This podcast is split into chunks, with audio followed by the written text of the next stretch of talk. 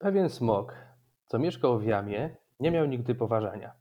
Łamał smocze obyczaje przez brak możliwości latania. Biedak nie miał lekko w życiu, bo mu nie urosły skrzydła. Postanowił żyć w ukryciu, prawie nie używał mydła. Aż pewnego razu w piątek, kiedy przysnął na godzinkę, przyśnił mu się taki wątek. Już mam mówię, dajcie chwilkę. Widział w swojej wizji kota z licencją pilota i pomyślał sobie smoczek, że sam też nie jest wymoczek. Włożył spodnie, wylazł z dziury, raźno powędrował w góry. Umył się i był już gotów wstąpić do szkoły pilotów. Pilot w randze oficera nowych uczniów zbiera. A pilotem była krowa. Krowa lotnik wyborowa. W każdym razie nasz smok nielot zafundował sobie przelot. Aż się posypały wióry, tak szybował poprzez chmury. Ledwie dwa tygodnie potem sam został pilotem. Wraz ze smoczą la bracią lata, nawet i na końcu, koniec świata. Witam Was w kolejnym odcinku podcastu w Kole Pytań i zapraszam na wywiad z panem Dawidem Trzuskolasem, autorem kulawej książeczki i asystentem osób z niepełnosprawnościami w Fundacji imienia Piotra Janaszka Podaj Dalej w Koninie. To moje pierwsze pytanie brzmi, skąd wziął się pomysł na kulawą książeczkę i jak długo pan nad nią pracował? Mhm. E, No, tak naprawdę pomysł się wziął e, z mojej pracy, tak? E, Pracuję jako asystent osoby z niepełnosprawnością już od ponad 8 lat. Mhm. No i to, był- to był tak naprawdę efekt wielu, wielu rozmów z uczestnikami, wielu też sytuacji, w, jak- w jakich się tam znaleźliśmy razem wspólnie. Postanowiłem, że fajnie byłoby coś zrobić, aby aby przekazać dzieciom e, informacje na ten temat, jakieś wskazówki, jakieś takie porady, jak mogą się zachowywać w stosunku do osób z niepełnosprawnością, czy w ogóle do, w stosunku do osób e, jakichś tam innych, tak, e, różniących się nieco od nas. Ale też chciałem po prostu troszeczkę też uświadomić przy okazji rodziców. Na to też nałożyło się to, że w czasie, kiedy, kiedy pracowałem w akademii, w mieszkaniach treningowych, zostałem też tatą dwóch, dwóch chłopców.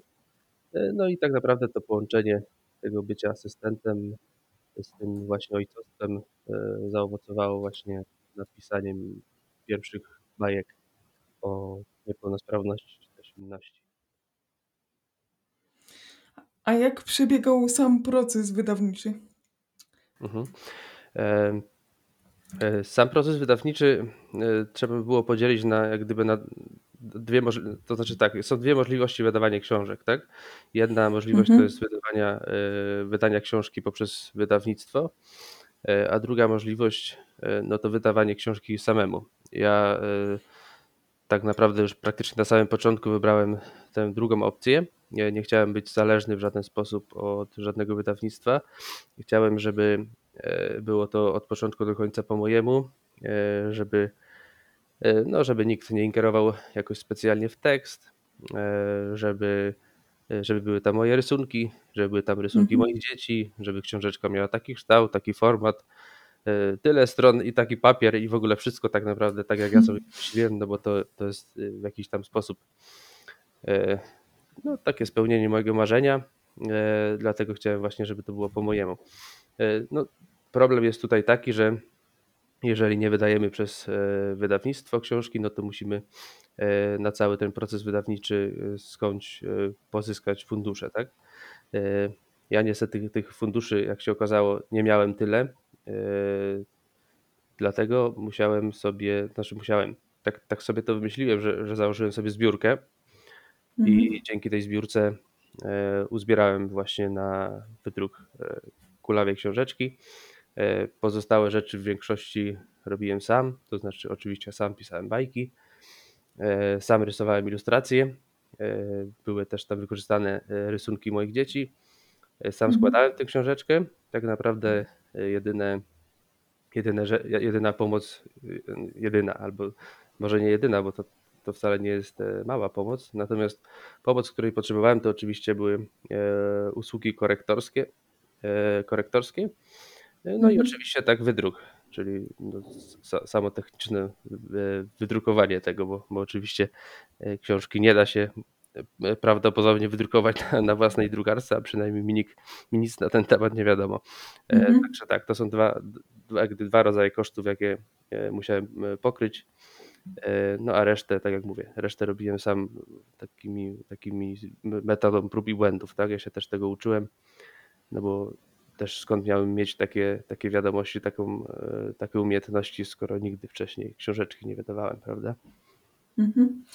A trudno jest znaleźć takiego korektora, żeby pomógł w, w wydawaniu tej książki? Mhm. To znaczy, nie wiem, czy, czy jest trudno tak naprawdę, bo no, mi się to udało za pierwszym razem. Mhm. E, też e, w miarę szybko. E, tak naprawdę wystarczyło napisać post na takiej e, stronie samowydawców e, na Mhm. Facebooku. No i tak naprawdę już w tym momencie miałem e, kilka zgłoszeń, kilka osób, które, e, które chciały być e, tym korektorem. E, O, Natomiast super. na pewno, na pewno nie, nie, jest, nie jest łatwe e, wybranie, tak? Spośród już tej puli osób, które się e, zgłosiły, nie jest łatwe wybranie tej jednej osoby, która, która ma pracować nad tą książką. No bo oczywiście no, korektor to jest bardzo ważne zadanie i no fajnie by było, gdyby poza tym, że posiada umiejętności korektorskie, Mhm. no to jeszcze też fajnie by było, gdyby się wczuł jak gdyby w klimat tej książki, w tym wypadku w klimat kulawej książeczki, która też jest e, no, specyficzna, tak? Jest Mhm. książeczka o tematyce takiej dosyć, dosyć rzadkiej, dosyć takiej oryginalnej, dosyć innej. E, No i tak naprawdę korektor, który do mnie się zgłosił, e, pani Iwona, po pierwszych jej tam wiadomościach, e, jak gdyby ja już wiedziałem, że, że, że to będzie ta pani, bo powiedziałem, że, że ona, ona będzie się angażować, że ona czuje ten klimat. Mhm. Ona ma pewne informacje już, które gdzieś tam zdobyła, czytając e, jakieś wpisy na mojej stronie i stwierdziłem, że e, to, tak, to będzie po prostu ta osoba i, i no i faktycznie nie było to dla mnie, nie był to dla mnie jakiś bardzo długotrwały proces to szukanie korektora. Po prostu mi się to udało i już. A jaki jest całkowity koszt wydania takiej książeczki, jeśli to nie tajemnica oczywiście? Mhm. E, To znaczy, e, tak jak mówię, e, jeżeli chodzi o koszty, które, które ja poniosłem, Mhm.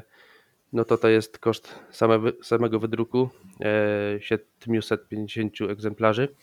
Mhm. Wyniósł e, 7 tysięcy plus no tam jeszcze e, e, kilkaset, tam nie pamiętam dokładnie, około może 200 zł, może ponad trochę 200 zł, no to jest dodatkowe jeszcze usługi korektorskie e, i no tam sprawy typu tam przesyłki i te, i te, i Mhm. te inne tam jakieś opłacenie palety i tak dalej. No więc tak naprawdę koszt się zamyka, ja wiem, w, mniej więcej w granicach 7300 maksymalnie złotych, myślę, więcej. Więcej akurat myślę, że w moim przypadku nie, nie poniosłem kosztów. Rozumiem. Właśnie na social mediach y, pan wspomniał, że 17 egzemplarzy książeczki musiał pan y, porozsyłać, y, porozdawać do różnych instytucji, na przykład bibliotek. O co tu dokładnie chodzi i mm, dlaczego akurat 17 egzemplarzy? Tak, to jest, to jest właśnie taki faktycznie przymus, tak jak pani to nazwała. To jest Mhm. Jak gdyby podyktowane prawem, jest na to specjalna ustawa o egzemplarzach e, obowiązkowych. E, No i faktycznie osoba, e, która wydaje książki w nakładzie ponad 100 egzemplarzy, jest zobowią- zobowiązana do wysłania e, 17 egzemplarzy tej swojej książki do, do 15 bibliotek rozmieszczonych w całej Polsce. I te egzemplarze po prostu trafiają do nich do archiwum. One po prostu mają się tam, tam znaleźć i, i, i tyle. I taki, taki jest wymóg i, i to, to tak naprawdę powinno się zrobić zarówno e, wydawnictwa, jak i Mhm. e, osoby, które same wydają e, książki. A czy praca korektora jakoś bardzo wpłynęła na pana książkę? Coś się zmieniło? Mm, Tak, ja w ogóle jestem bardzo zadowolony z pracy korektora. Też pani korektor e, została także panią redaktor e, Kulawej Książeczki. E, Praca korektora jak gdyby jest, jest to takie działanie trochę mniej inwazyjne w Mhm. książkę, w samą jej treść. To znaczy, no korektor tak wy, wyszukuje błędów gramatycznych, interpunkcyjnych i tak dalej. Natomiast redaktor, redaktor no już głębiej wnika w tekst, może powiedzieć, że jakieś słowo mu nie pasuje, albo jakiś rym e, jest jakiś, e, no powiedzmy jakiś e, zaburzony rytm, tak, jeżeli chodzi o rymy, no i, i tym podobne tematy. Także tutaj korekt, redaktor może tak naprawdę no czasami nawet zaproponować na przykład całą jakąś linijkę tego, tego wiersza, tej bajki po swojemu. Natomiast jest to cały czas propozycja, tak? Ja, ja nie muszę niczego zmieniać. Praca Mhm. redaktora czy praca korektora polega na wyszukiwaniu różnych rzeczy, dawaniu propozycji, ale oczywiście ostateczny wygląd e, tej, tej swojej książki, e, tej zawartości książki tak naprawdę pozostaje w rękach autora. To jest taka pomoc, z której można, można skorzystać, ale nie trzeba. No, w moim przypadku myślę, że, że te moje bajki zostały bardzo fajnie podszlifowane dzięki właśnie pani redaktor. Jestem z tego bardzo zadowolony i, i to nie jest tak, że one zmieniły przez to, nie wiem, jakiś swój klimat czy, czy, czy mój, mój styl pisania, ponieważ tak jak mówiłem, pani korektor, pani redaktor bardzo fajnie weszła w ten klimat kulawej książeczki i, i potrafiła mi bardzo fajnie zaproponować zmiany, które nie wpływały jakoś, jakoś tak specjalnie właśnie na, na ten klimat, na, na całą ideę kulawej książeczki. Bardzo mi się spodobała właśnie okładka. Skąd taki pomysł na nią? Wiem, że też powstała jakaś e, figurka z modeliny. Tak, zgadza A teraz y, koszulkę. Tak, e, tak. E, jest to tak naprawdę pierwowzór kulawej książeczki. Powstał w momencie, kiedy zakładałem swoją stronę internetową. No i e, wtedy kulawa książeczka, to co jest teraz tytułem książki, to była taka nazwa robocza. Była to nazwa robocza właściwie projektu, nad którym pracowałem właśnie nad tą książką. Mhm. Bardzo długo zastanawiałem się na temat tego, czy jest to, czy jest to poprawny tytuł, czy jest to taki tytuł, który, który będzie po prostu fajny, będzie, będzie ciekawy, będzie kogoś zastanawiał. E, no i tak, no i trzeba było sobie wyobrazić, wyobrazić sobie, tak, jeżeli się nazwało to kulawą książeczką, to trzeba było sobie wyobrazić, jak ta, jak ta kulawa książeczka ma wyglądać. E, były oczywiście różne, bardzo różne wizje tej kulawej książeczki, ja sobie rysowałem to na kartkach, czy tam w swoim notatniku, natomiast ostatecznie spodobała mi się taka bardzo prosta wersja właśnie rozłożonej książeczki grzbietem do przodu, e, do przodu, tak, czytelnika, mhm. E, która po prostu jest kulawa, tak, to chodzi o kulach, ma, ma jakąś tam mhm. nogę w gipsie złamaną prawdopodobnie. E, mhm. I tak, rzeczywiście po jakimś czasie zrobiłem też figurkę, tak naprawdę troszeczkę z nudów w czasie, to było mniej więcej w, w, tak, w czasie, kiedy oczekiwałem tak naprawdę na już gotowy nakład kulawych książeczek i miałem troszeczkę więcej czasu na jakąś tam zabawę. Mhm. E, I tak jak pani mówi, tak faktycznie mam już teraz też kulawą na koszulce, którą, którą będę, będę zakładał e, no, w celu promocji tak, książeczek. Jak będę się gdzieś e, pokazywał z książeczkami, to zamierzam właśnie sobie zakładać koszulkę z kulawą książeczką. Także tych kulawych książeczek powstało faktycznie trochę w różnych wersjach. W ogóle ta książeczka, która jest w tym momencie na okładce kulawej książeczki, mhm. to jest jakby ta, ta, trochę już wersja mm, taka jakby, no powiedzmy trochę lepsza, trochę ulepszona, trochę dokładniej narysowana, ale tą pierwszą wersję, tą taką, którą narysowałem tak po prostu podchodząc sobie jakby pierwszy raz do tematu i to jest taki pierwszy rys kulawej książeczki, można ją też zobaczyć na, e, w kulawej książeczce, chociażby na odwrocie, na tylnej stronie okładki, tam jest taka miniaturka bardzo mała, Mała... No widzę szara. tak, taka szara, bo, no bo ona była szara, ona nie była w ogóle pomalowana, ona była bardzo mhm. niedokładnie narysowana, tak bardzo, bardzo, bardzo brzydko, e, ale postanowiłem, że ona też, też musi gdzieś tam e, w książeczce być zawarta. Też jest ona na stronie redak redakcyjnej e, wrzucona. Tak po prostu właściwie z mojego sentymentu. I, chyba Wspomniał Pan, że jak będą spotkania promocyjne książeczki, to będzie Pan nakładał koszulkę. To znaczy, że są już jakieś spotkania zaplanowane? Może pan coś nam zdradzić już? E, to znaczy, e, nie, wiem, nie wiem, czy będę gdziekolwiek e, organizował jakieś spotkania typu, typu spotkanie z autorem i tak dalej. Mhm. Tego nie wiem, tego jeszcze nie mam w planach, no, być może. Natomiast, no, w najbliższej przyszłości zamierzam się pojawić, na jarmarku Świętego Bartłomieja. To jest taki jarmark, e, w Koninie, w moim rodzinnym mieście, e, no, gdzie właśnie pojawiają się osoby, e, między innymi, które tworzą jakieś swoje rękodzieły, jakieś tam swoje rzeczy. Są tam potrawy, jakieś tam, regionalne, są można kupić antyki, używane rzeczy, książki i tak dalej. Ta impreza ma taki bardzo fajny klimat i właśnie stwierdziłem, że to będzie pierwsza taka jakaś tam impreza masowa, na której chciałbym się pojawić z kulawą książeczką, a później zobaczymy. Tak naprawdę nie mam nic gdzieś tam dalej w planach. Super. A jakby pan dostał, y, zaproszenie na przykład z jakiejś biblioteki, wybrałby się pan, y, na takie spotkanie? Tak, myślę, że jak najbardziej. Ja bardzo chętnie, y, opowiadam o kulawej książeczce, no, o idei kulawej i tak naprawdę o wszystkim, co się wokół kręci. E, tak Mhm. naprawdę ona, no, powstawała, tak, z idei, z jakiejś tam, misji, żeby opowiadać o niepełnosprawności i o inności, e, innym ludziom. Dlatego też, e, tak naprawdę, mm, bardzo chętnie, bardzo bym był chętny gdzieś tam jeszcze dalej szerszemu gronu opowiedzieć o tym wszystkim. Skąd pan czerpał inspirację do bajek, do postaci? Czy to było jakoś, y, przez pana przemyślane, czy to raczej spontaniczne? No, oczywiście, e, tak jak mówiłem, inspira główna inspiracja to to praca, tak?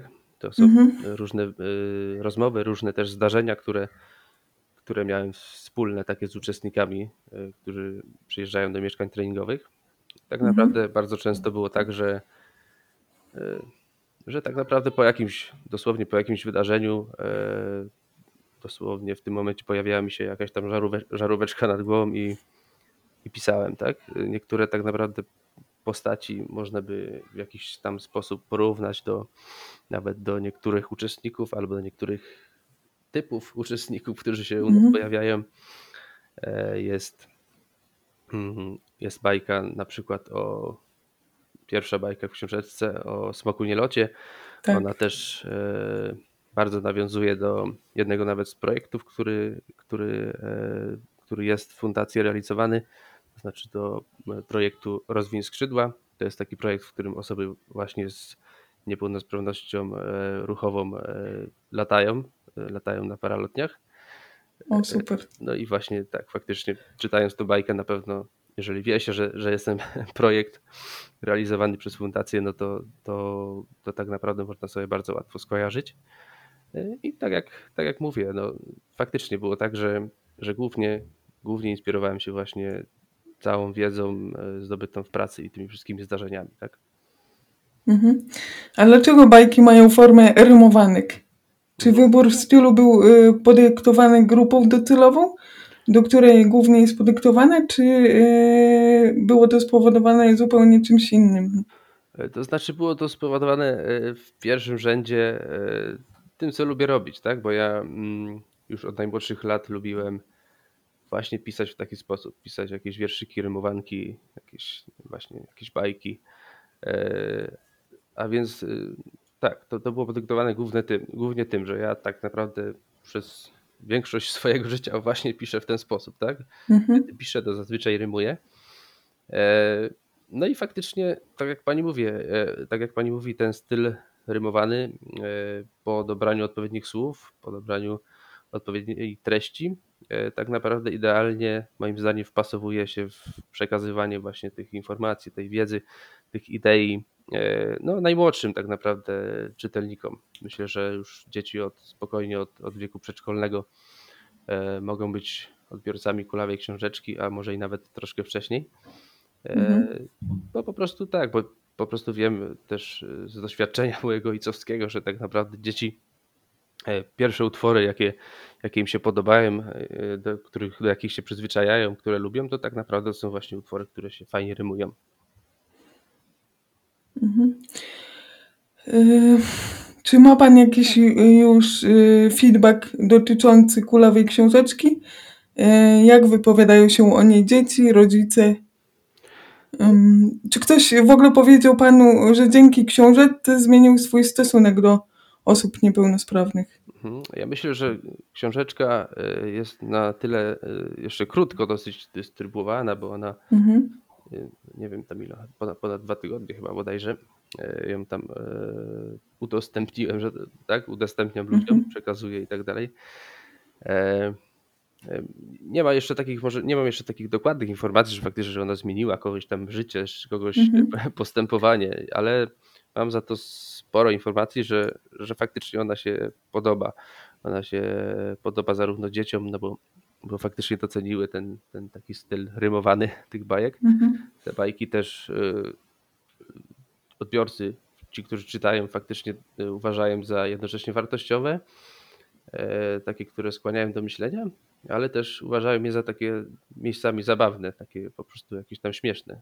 Podobno niektórzy, niektórzy e, faktycznie się uśmiali czytając kulawą książeczkę, no i też o to chodziło, żeby to nie było w jakiś sztywny sposób e, napisane. Także tak, faktycznie myślę, że e, no z moich informacji wynika, że podoba się książeczka dzieciom, ale myślę, że też podoba się dorosłym, bo też miałem takie informacje, że, że ona fajnie jest napisana, że, że fajnie się czyta i no i tak przede wszystkim, że, że no, fajna idea jest samej książeczki, tak, że fajne fajne ona informacje przekazuje i jest bardzo wartościowa.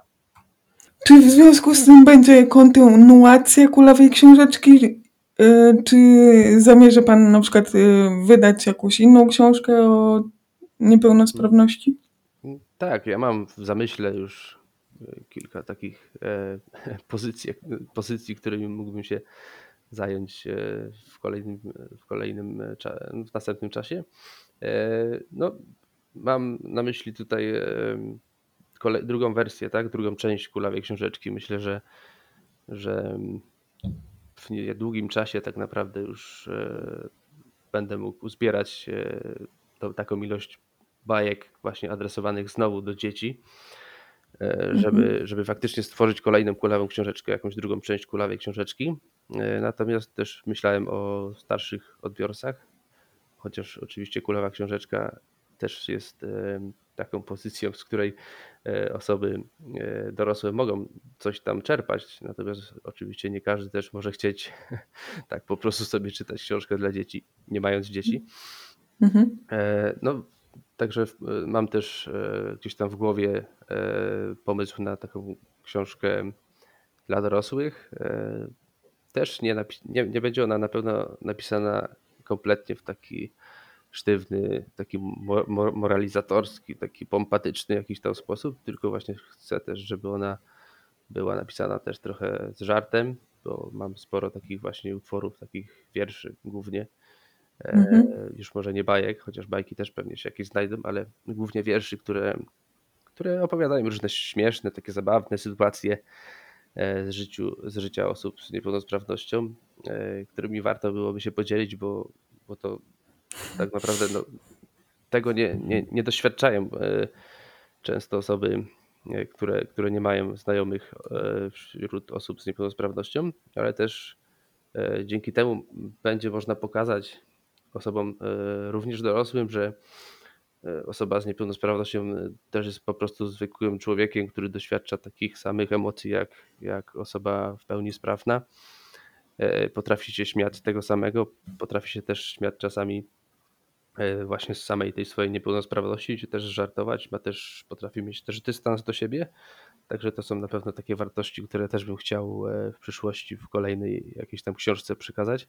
Trudno mi e, powiedzieć, czym zajmę się jako pierwszym, bo tak naprawdę no jeszcze nie wiem, na razie sobie tam gromadzę gromadzę ten materiał na kolejne książeczki i, i mhm. zobaczymy po prostu, co, co mi się tam będzie chciało po prostu pierwsze wypuścić i pokazać światu. Także jeszcze tego jeszcze nie wiem, co będzie, co będzie jakby w, na, tak, w, kolej, w następnej kolejności.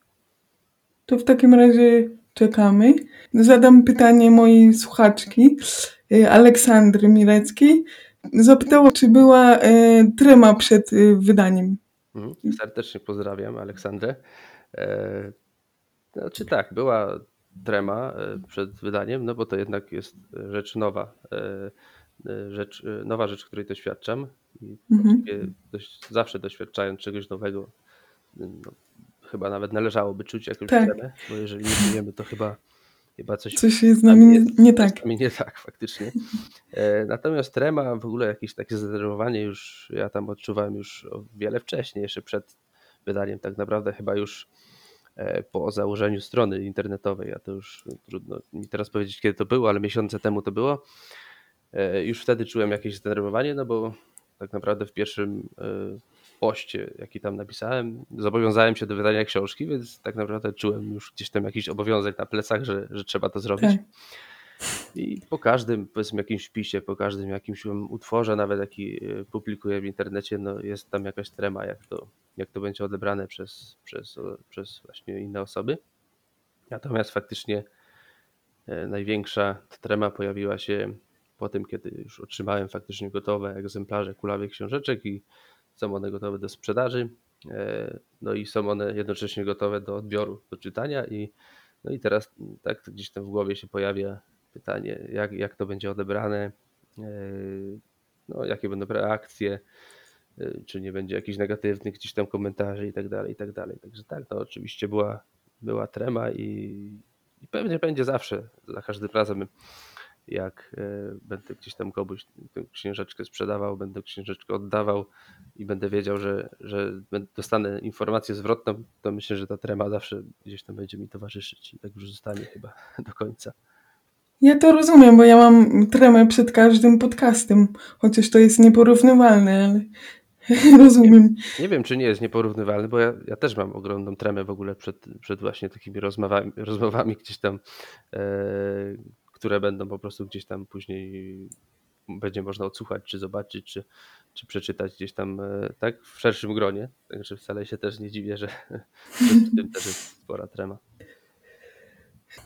Czy pana dzieci wiedzą, że jest pan asystentem osób z niepełnosprawnością? I jak pan wytłumaczył swoim dzieciom temat niepełnosprawności? No tak, oczywiście wiedzą, e, gdzie pracuję i, i też wiedzą, czym się zajmuję. E, oczywiście mhm. one wiedzą no, na tyle, na ile powinny wiedzieć, tak? Tak e, wyłożyłem im sprawę tak po dziecięcu, tak? Po dziecięcu, takie słowo jest, po dziecięcemu. Mhm. E, to znaczy wiedzą, wiedzą tak, że, że, że tata pomaga osobom z niepełnosprawnością, pomaga im się usamodzielnić. Jeżeli e, te osoby nie są w stanie się same ubrać, to pomaga mi się ubierać. Jeżeli te osoby nie są w stanie się umyć, to pomaga mi się umyć, pomaga mi gotować obiad, jeżeli nie są w stanie wszystkiego sami zrobić. E, tak, wiedzą, że te osoby poruszają się za pomocą wózku, że te osoby poruszają się za pomocą balkoników, też że z tego mhm. powodu, że, że no nie mogą inaczej, bo prawdopodobnie gdzieś tam te ich nogi na przykład nie działają albo działają gorzej. Takie podstawowe informacje oczywiście dzieci e, znają. No i dzięki temu też na pewno było mi, mi o wiele łatwiej tak no, wytłumaczyć temat niepełnosprawności, jeżeli wiedzą dzieci, gdzie pracuję, że pracuję w mieszkaniach treningowych, gdzie pomagam się osobom, e, które są e, niepełnosprawne, doświadczają niepełnosprawności, no to tak naprawdę siłą rzeczy musiałem im przy tym też wytłumaczyć to zjawisko niepełnosprawności, z czym ono się wiąże. Także myślę, że nie jest to trudny, jakiś tam bardzo trudny temat dla dzieci. E, moim zdaniem, e, właściwie nie, może nie moim zdaniem, bo takie są fakty. No, niepełnosprawność jest e, naturalna, to jest coś, co, co pojawia się po prostu w przyrodzie, tak? Mhm. Jeden człowiek rodzi się pełni sprawny, inny człowiek się rodzi niepełnosprawny. Zresztą ja, ja też jestem tego zdania, że właściwie to chyba nie ma człowieka, który jest taki w pełni super sprawny, bo wtedy, wtedy tak naprawdę byłoby coś takiego jak człowiek idealny, a, a właściwie to nie ma takiego czegoś jak człowiek idealny.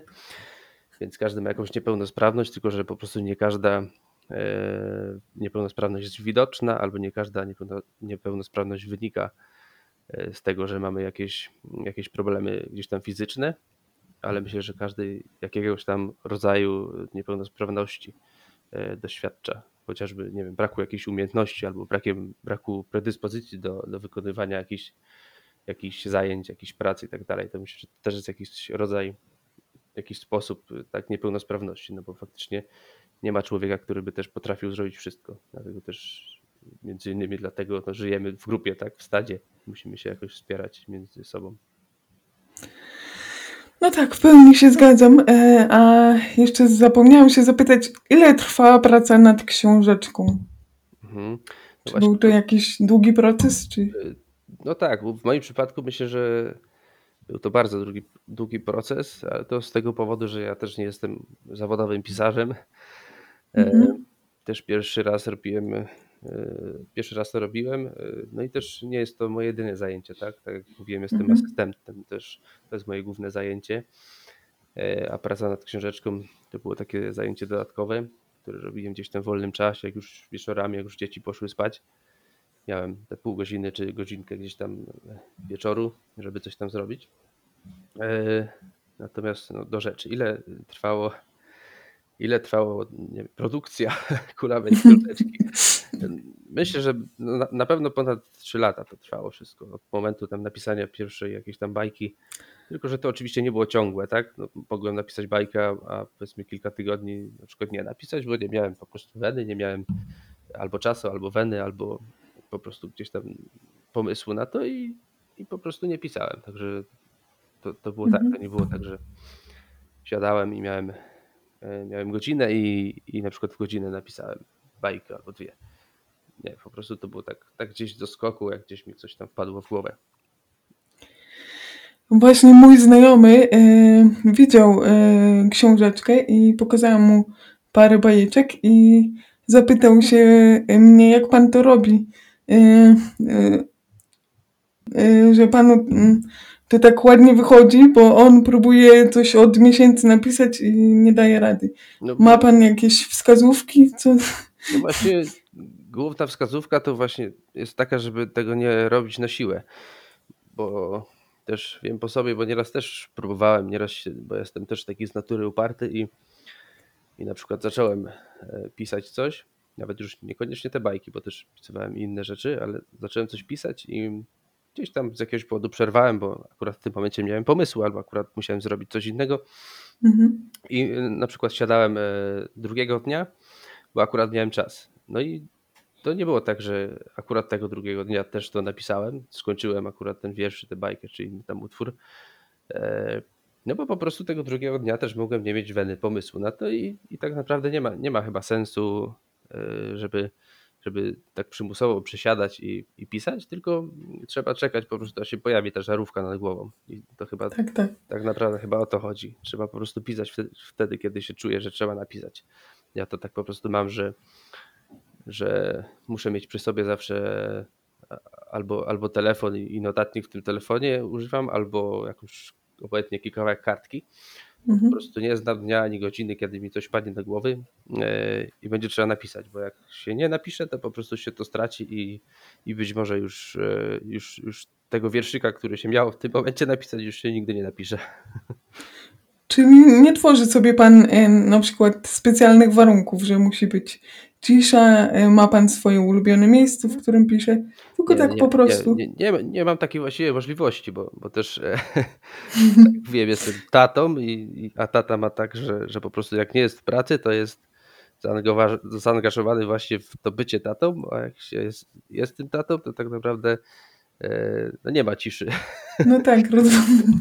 to, że dzieci pójdą spać, ale właściwie to e, tak jak mówiłem, że pracowałem nad książeczką w tym momencie, kiedy tam dzieci już spały, ale właściwie to bardzo rzadko się zdarzało, żebym akurat w tym momencie pisał. To faktycznie było tak, że, że raczej pisałem e, właśnie w takich jakichś gdzieś przypływach gdzieś w ciągu dnia, nawet, nawet gdzieś tam będąc gdzieś z dzieciakami gdzieś na, na czy gdzieś tam na spacerze. Nawet wtedy, wtedy gdzieś, tam, gdzieś tam wpadało mi do głowy, że coś tam trzeba napisać. Jak już wspomnieliśmy, jest Pan asystentem osób niepełnosprawnych w mieszkaniach treningowych w Koninie. Czy może Pan nam e, pokrótce opowiedzieć, na czym polega Pana praca? Bo wiemy, że e, Pan chyba się zajmuje głównie nauką przemieszczania się osób niepełnosprawnych, na przykład jazdą autobusem, prawda? Faktycznie, jako asystent jestem jak gdyby przydzielony tego zadania, że mhm. dodatkowo też prowadzę właśnie treningi orientacji w terenie i jazdy autobusem. Natomiast, natomiast jako asystent osoby z niepełnosprawnością też wykonuję tak naprawdę każdą inną czynność i wspieram e, naszych uczestników w wykonywaniu właściwie każdej takiej czynności życiowej. E, no, praca asystenta polega głównie właśnie na, e, na wspieraniu uczestnika w, w zdobywaniu tej samodzielności, tej niezależności. Mhm. Dlatego pracy asystenta też nie można porównać do pracy opiekuna, bo opiekun, jak sama nazwa wskazuje, się opiekuje, czyli no, robi, robi różne rzeczy po prostu za człowieka, tak? który, Mhm. e, który albo tego nie może zrobić, albo nie wiem, nie chce, albo nie wiem, nie, e, Jest leniwy. jest leniwy, albo po prostu zajęłoby mu to dużo czasu ze względu na przykład na jego niepełnosprawność i tak dalej. Natomiast asystent musi być e, trochę bardziej cierpliwy, bo, bo on właśnie nie, nie może wyręczać, jeżeli wie, że jest jakakolwiek szansa na to, że dana osoba jakąś czynność wykona, no to powinien po prostu ją wspierać, ją motywować, jeżeli trzeba gdzieś tam asekurować, e, ale nie powinien tego, tej osoby wyręczać. Nie powinien za nią tego robić z tego powodu, że a na przykład daj spokój, ty się męczysz, to ja ci tam pomogę, albo daj spokój, bo nie mamy czasu, albo, albo szkoda czasu i za ciebie to zrobię. No, takich Mhm. e, sytuacji właśnie należy e, bardzo unikać, bo tak naprawdę nasz, sensem naszej pracy jest właśnie to, e, właśnie to, że, no, że, że mamy tak e, usamodzielnić e, te osoby, a nie, a nie być ich opiekunami. Mhm. A no właśnie, taka jazda autobusem, to pan pomaga wjechać, czy, mm, czy bo wiadomo, że niektóre osoby sobie nie radzą jeszcze z wjazdem. Tak, cały ten trening komunikacji Mhm. wiejskiej Mhm. E, tak naprawdę on, on, on ma taki cel, żeby, żeby osoba e, z niepełnosprawnością ruchową tak naprawdę była w stanie e, samodzielnie się przemieszczać w przyszłości bez asystenta. A więc e, nawet jeżeli ta osoba nie jest w stanie na przykład wjechać do tego autobusu, Mhm. no to ja uczę tego, żeby, żeby potrafiła po prostu stanąć w odpowiednim miejscu, kiedy autobus podjeżdża, podjeżdża, pomachać mu, najlepiej stanąć, e, znaczy nie autobusowi, tylko kierowcy, stanąć, e, stanąć w odpowiednim miejscu, czy najlepiej przy drzwiach kierowcy i po prostu po- poprosić kierowcę e, o pomoc wejść w autobus, do autobusu. Także nawet Mhm. jeżeli osoba nie jest w stanie sama wejść, to po prostu no, chodzi o to, żeby się nauczyła takich, takich sposobów, aby w przyszłości no, nie musieć samemu wjeżdżać, jeżeli tego nie, samemu nie jest w stanie tak nauczyć się, ale żeby Mhm. po prostu mogła, mogła sama gdzieś się poruszać bez asystenta. I tak naprawdę z, e, z każdą właściwie e, taką życiową czynnością. Jeżeli osoba e, jej niepełnosprawność nie pozwoli, nie, wiemy, że prawdopodobnie nie pozwoli jej nigdy do końca samodzielnie czegoś wykonać, no to po prostu szukamy takich rozwiązań, żeby ta osoba być może przy wsparciu jakichś innych osób, jakichś instytucji, e, ale żeby po prostu dała sobie i tak radę bez pomocy tam e, jakiegoś opiekuna, asystenta czy, czy innej osoby, która będzie gdzieś tam z nią w tym momencie i, Mhm. i, i będzie musiała pomagać jej. A zdarzały się na przykład takie sytuacje, gdzie kierowca odmówił pomocy takiej osobie? Znaczy, wiadomo, wszędzie, wszędzie jest. e, To, to, nie, to nie tyczy się tylko kierowców. No właściwie Mhm. taką, taką sytuację możemy mieć i w sklepie, i w jakimś urzędzie, i w każdym innym miejscu. Taki, taki w autobusie też zdarzali się tacy kierowcy, którzy mieli jakiś tam problem z tym, żeby, e, żeby pomóc osobie z niepełnosprawnością. No, bywa tak, aczkolwiek no, przynajmniej w Koninie, bo tutaj mam tylko, tylko informacje, te, Mhm. głównie informacje z, z tego miasta, bo tutaj pracuję. E, No jest to bardzo rzadkie i kierowcy raczej są tacy pomocni i życzliwi i rozumieją tę sytuację, w której znajduje się ta osoba, która wymaga pomocy. Mm, I też coraz bardziej, coraz bardziej też rozumieją e, nas, asystentów, tak? bo to też jest troszeczkę e, niezręczna sytuacja, jeżeli na przykład kierowca widzi, że przy tej osobie, która jeździ wózkiem, stoi człowiek, który prawdopodobnie jest tutaj, żeby jej pomóc, bo właściwie no, raz, że znają już, już powiedzmy nas gdzieś tam z widzenia, ci kierowcy, którzy dłużej jeżdżą. Druga sprawa, mamy też ko- koszulki fundacyjne, tak, mamy napisane, e, fundacje bodaj dalej, akademia i tak dalej. Mhm. E, No zdarzały się też takie sytuacje, że, że no, kierowca tak czepiał się albo współpasażerowie gdzieś tam współpasażerowie czepiali się, że no, jak pan tu jest do pomocy, a pan nie pomaga i jak co teraz? No i no niestety trzeba wtedy no, po prostu wytłumaczyć, tak, że, że to jest, że jestem asystentem, że to jest trening komunikacji miejskiej, że uczę po prostu osobę e, no, takiej samodzielności, tak? No i to, to jest oczywiście sytuacja niezręczna i to się pojawia w wielu aspektach gdzieś tam życiowych, ale myślę, że my asystenci też jesteśmy już trochę do tego przyzwyczajeni. Mamy jakieś gdzieś tam w głowie nawet takie już regułki ułożone, co odpowiadać w takich sytuacjach. No i trudno, i trzeba to jakoś, jakoś sobie z tym radzić. Czy od zawsze pan chciał zostać asystentem osoby niepełnosprawnej? Jak wyglądała ścieżka pana kariery? No nie, nie, nie od zawsze, bo, bo też od zawsze też nie wiedziałem, że, że w ogóle jest takie zajęcie, Mhm. taki zawód. E, Bo ten asystent osoby z niepełnosprawnością też mm, pojawił się później, Mhm. mm, w momencie, kiedy ja e, tak naprawdę uczyłem się, a, a jestem z wykształcenia pracownikiem socjalnym, to, to wte- wtedy jeszcze nie słyszałem, nie słyszałem o takim, o takim zawodzie jak asystent e, osób z niepełnosprawnością. E, No i tak jak mówię, właśnie zaczynałem pracę jako pracownik socjalny w Miejskim Ośrodku Pomocy Społecznej. E, Pracowałem tam przez półtora roku. Następnie dostałem właśnie taką ofertę pracy właśnie w Koninie w mieszkaniach treningowych i, i właściwie bez jakiegoś większego zastanowienia na nią się zgodziłem i, no i przez te ponad teraz już 8 lat e, do tej pory jeszcze nie, nie żałuję tego, że rzuciłem pracę w Miejskim Ośrodku Pomocy Społecznej i że, i że pracuję tu, gdzie pracuję. Czy zmieniła e, praca e, pana stosunek do osób niepełnosprawnych? E, To znaczy, e, w jaki sposób na pewno tak, aczkolwiek em, mój kontakt taki, taki e, większy z osobami z niepełnosprawnością, on był już wcześniejszy, bo, bo już w liceum chodziłem do klasy integracyjnej, także tam też było trochę osób O. z, nie, z różną niepełnosprawnością. Mhm. No i tak naprawdę to, to tam e, jak gdyby nabrałem e, takiego pierwszego doświadczenia właśnie z osobami niepełnosprawnymi, pie- pierwszych takich, takich umiejętności, gdzieś tam nawet pomocy.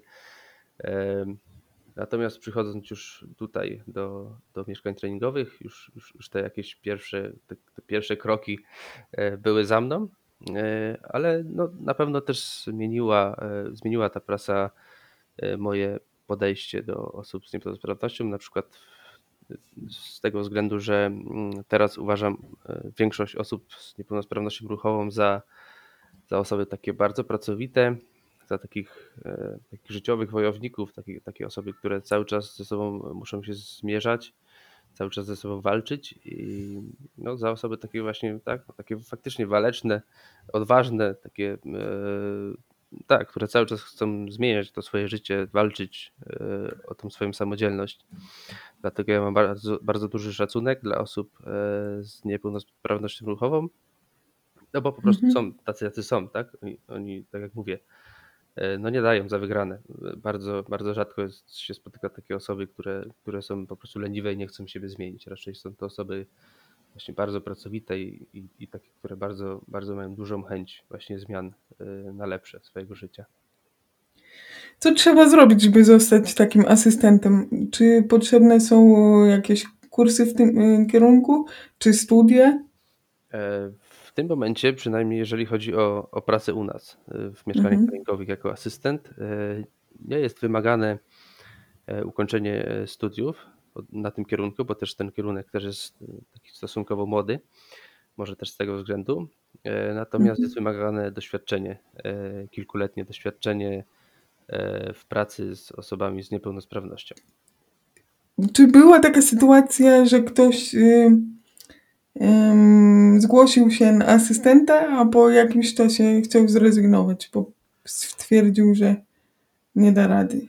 No tak, było, było sporo, sporo. No były tak, były faktycznie takie sytuacje, gdzie e, ktoś faktycznie zaczynał pracę jako asystent z osoby e, z niepełnosprawnością i e, no dosłownie w przeciągu zazwyczaj kilku dni, jeżeli osoba, która jest asystentem, przyjmuje się na to stanowisko,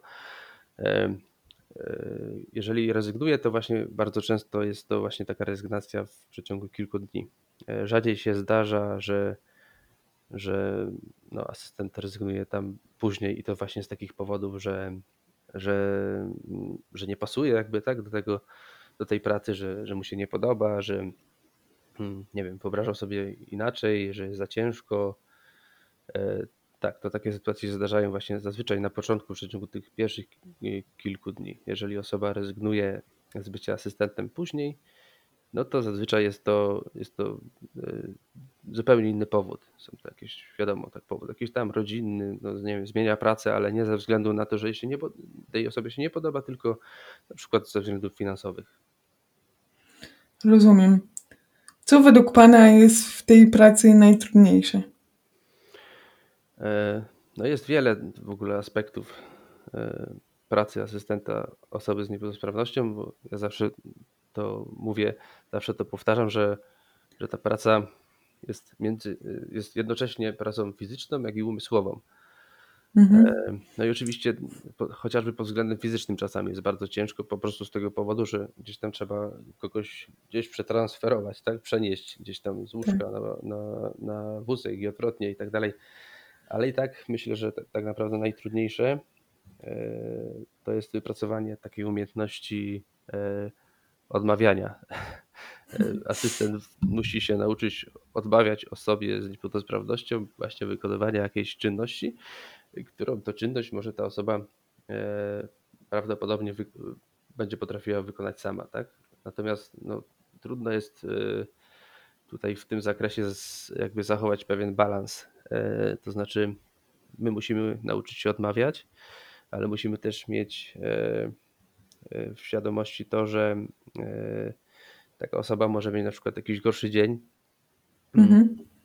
i po prostu może poprosić o naszą pomoc, bo, bo zwyczajnie jest, nie wiem, przemęczona, albo po prostu gdzieś tam nie wytrzymała nerwowo y, i tak dalej, albo nie wiem, zła pogoda jest i, i ma po prostu z tym problem. Dlatego też y, no nie jestem zwolennikiem takiego e, oczywiście podchodzenia do człowieka jak do jakiegoś nie wiem, numerku w dzienniku. Ty umiesz to, to i to, więc to, to i to będziesz, musisz zrobić mhm. sami, koniec. Tylko po prostu trzeba też zwracać właśnie uwagę e, na to, właśnie tak, na całą tą otoczkę, w jakiej tam sytuacji się znajduje e, dzisiaj akurat ta osoba. Dlatego też asystent musi bardzo dobrze poznać wszystkich tych, wszystkie te osoby, które do nas przyjeżdżają w przypadku do mieszkań treningowych Mhm. Musimy ich dobrze poznać, ich umiejętności, ale też ich właśnie jakiś charakter, ich, ich, ich taki styl, styl życia, e, no żeby ocenić właśnie, czy w tym wypadku powinniśmy mu pomóc, czy jednak e, no, odmówić i, i próbować go zmobilizować do działania. Czy każda osoba e, niepełnosprawna może się zgłosić do udziału w projekcie mieszkań treningowych? Czy jest tak. to zależne od województwa czy wieku? Mhm. W tym, w tym momencie e, każda osoba z niepełnosprawnością ruchową, bo tu chodzi tak naprawdę, to są mieszkania przeznaczone akurat dla osób z niepełnosprawnością ruchową, e, w każdym wieku i, i tak naprawdę z całej Polski mogą się zgłaszać. E, mhm. Wcześniej mieliśmy taki projekt Akademia Życia, tam niestety były pewne ograniczenia, ta, e, chociażby ze względu na wiek. E, teraz już nie ma takiego ograniczenia, także możemy przyjąć osobę w każdym wieku. Ile uczestników e, jest w, w, w takich mieszkaniach? Aha, ile jest, pani, pyta Pani, ile, ile tak jednocześnie jest tak, tak, w tym tak. momencie? Tak. No, też te ilości się tam zmieniają, bo my też różnie było, bywało u nas, że tak powiem, z zakwaterowaniem. Na początku mieliśmy tylko te mieszkania treningowe e, zwane Akademią Życia przez pryzmat tego pierwszego projektu. No i tam może przybywać najwięcej osób, tam jest maksymalnie 9 osób, chociaż czasami oczywiście jest też ta liczba mniejsza z różnych tam powodów.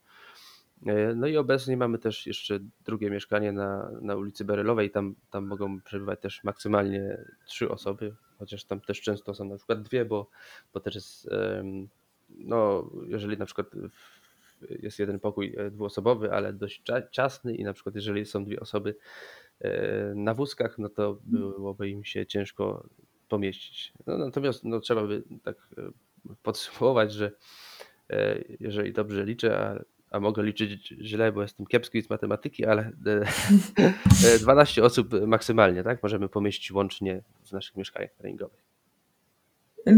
Czy są jakieś y, wizyty na przykład rodzin y, czy znajomych podczas tego projektu? Ile właśnie trwa taki pobyt takiej osoby w takim mieszkaniu? To też było, y, bywa w zależności od projektu, e, mhm. ten, ta, ta ilość czasu spędzonego u nas.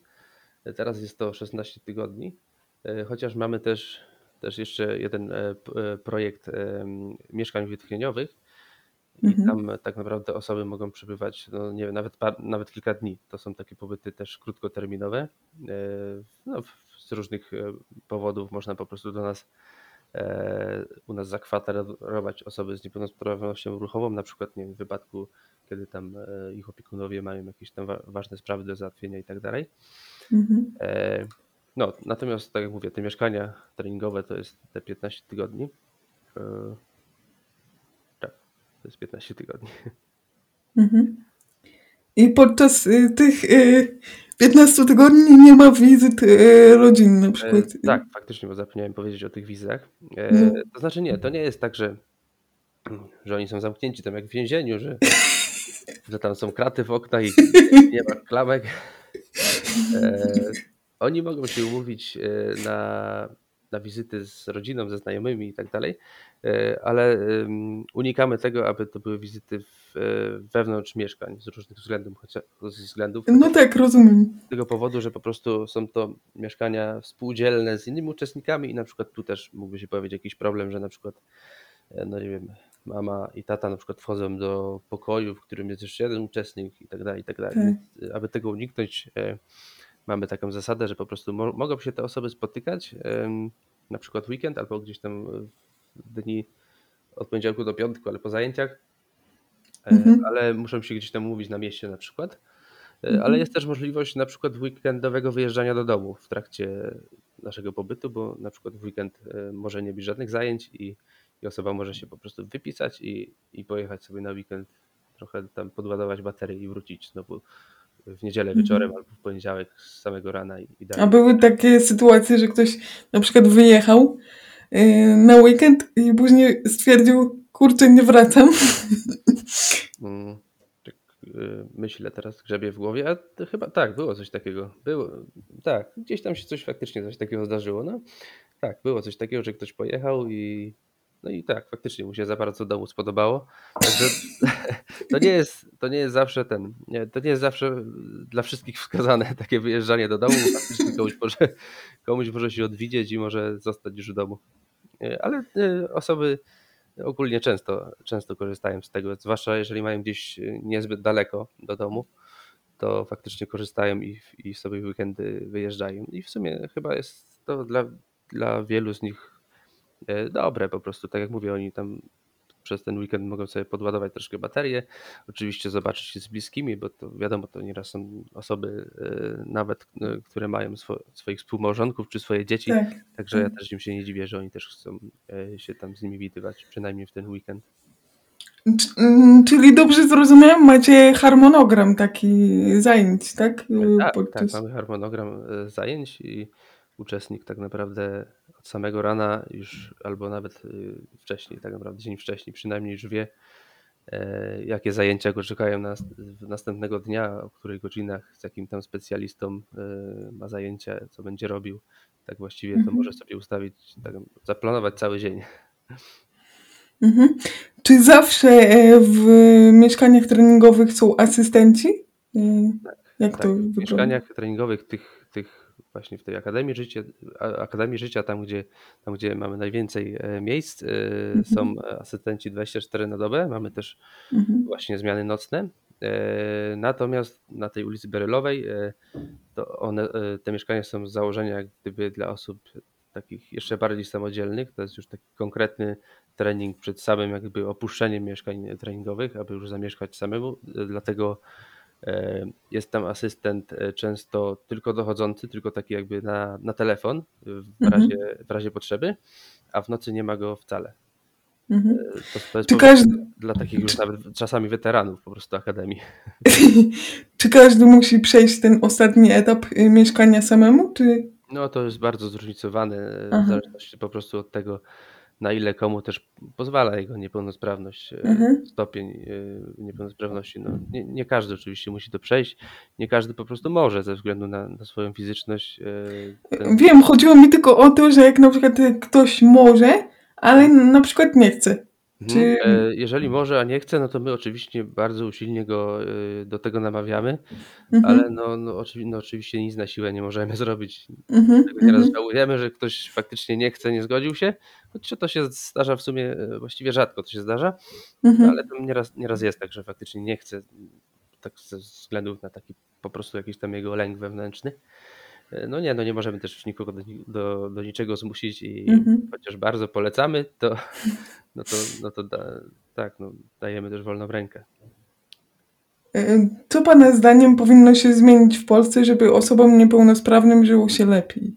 Mhm. Jest, no jest dużo rzeczy do zmiany, bo można by mówić dużo o, o, tam o barierach architektonicznych, o całej infrastrukturze, o tym, jak te wszystkie różne budynki użyteczności publicznej są e, dostosowane albo jak właściwie nie są dostosowane. Mhm. Em, Ale myślę, że i tak tak naprawdę to, co należałoby tak w pierwszym rzędzie zmienić, e, no to trzeba by było jakoś wpłynąć na, na postrzeganie osób z niepełnosprawnością na jakieś stereotypy związane z, z, osobami z niepełnosprawnością, na, na to właśnie jak są widzone, za jakie uważane.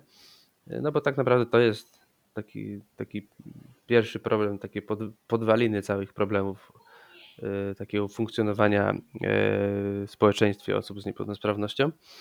No i też stąd właśnie ta, ta moja królowa książeczka, to też jest jeden, jeden, jedna z możliwości po prostu mówienia o tym. No, że po prostu tak, że osoba z niepełnosprawnością jest e, taka jak każdy inny, tylko po prostu jest oso osobą z niepełnosprawnością. Po prostu ma Mhm. jakiś jakiś jakiś problem gdzieś z fizycznością na przykład swoją i i no i trzeba, e, tutaj nieraz pomóc, nieraz ją trochę usamodzielnić, ale tak naprawdę może być, e, zwyczajnym, e, członkiem społeczeństwa i i też, nie tylko zwyczajnym, ale też może być po prostu pożytecznym członkiem społeczeństwa, bo może też normalnie pracować no, zarabiać Mhm. po prostu na państwo i, i, i może mieć rodzinę i tak naprawdę może, może wszystko, tak? Tylko no, trzeba po prostu zmienić to myślenie o niej, o tej osobie. Jakie jest Pana motto życiowe? Tak Mhm. zapytam na koniec. Mm, To w ogóle trudne jest takie jedno motto życiowe e, znaleźć, żeby, żeby ono było, się sprawdzało, nie wiem, w każdej, e, w każdej możliwej sytuacji. I Ja też chyba nie mam takiego, że nie wiem, że, że całe życie powtarzam jedno, jedno jakieś motto życiowe, Mhm. E, ale bardzo ważne są dla mnie słowa, które kiedyś, e, kiedyś przekazała mi po prostu moja mama. Mhm. Em, Ona powiedziała mi, e, żebym żył tak, że- żeby nikt nie musiał przeze mnie płakać. I to jest na pewno jedna z takich, jedno z takich mot, jedno z takich cytatów, słów, które sobie chyba zapamiętam do końca życia i według którego właśnie ja chciałbym zawsze żyć. Piękne. Dziękuję Panu za poświęcony czas, że zgodził się Pan na występ w moim podcaście. Również bardzo dziękuję.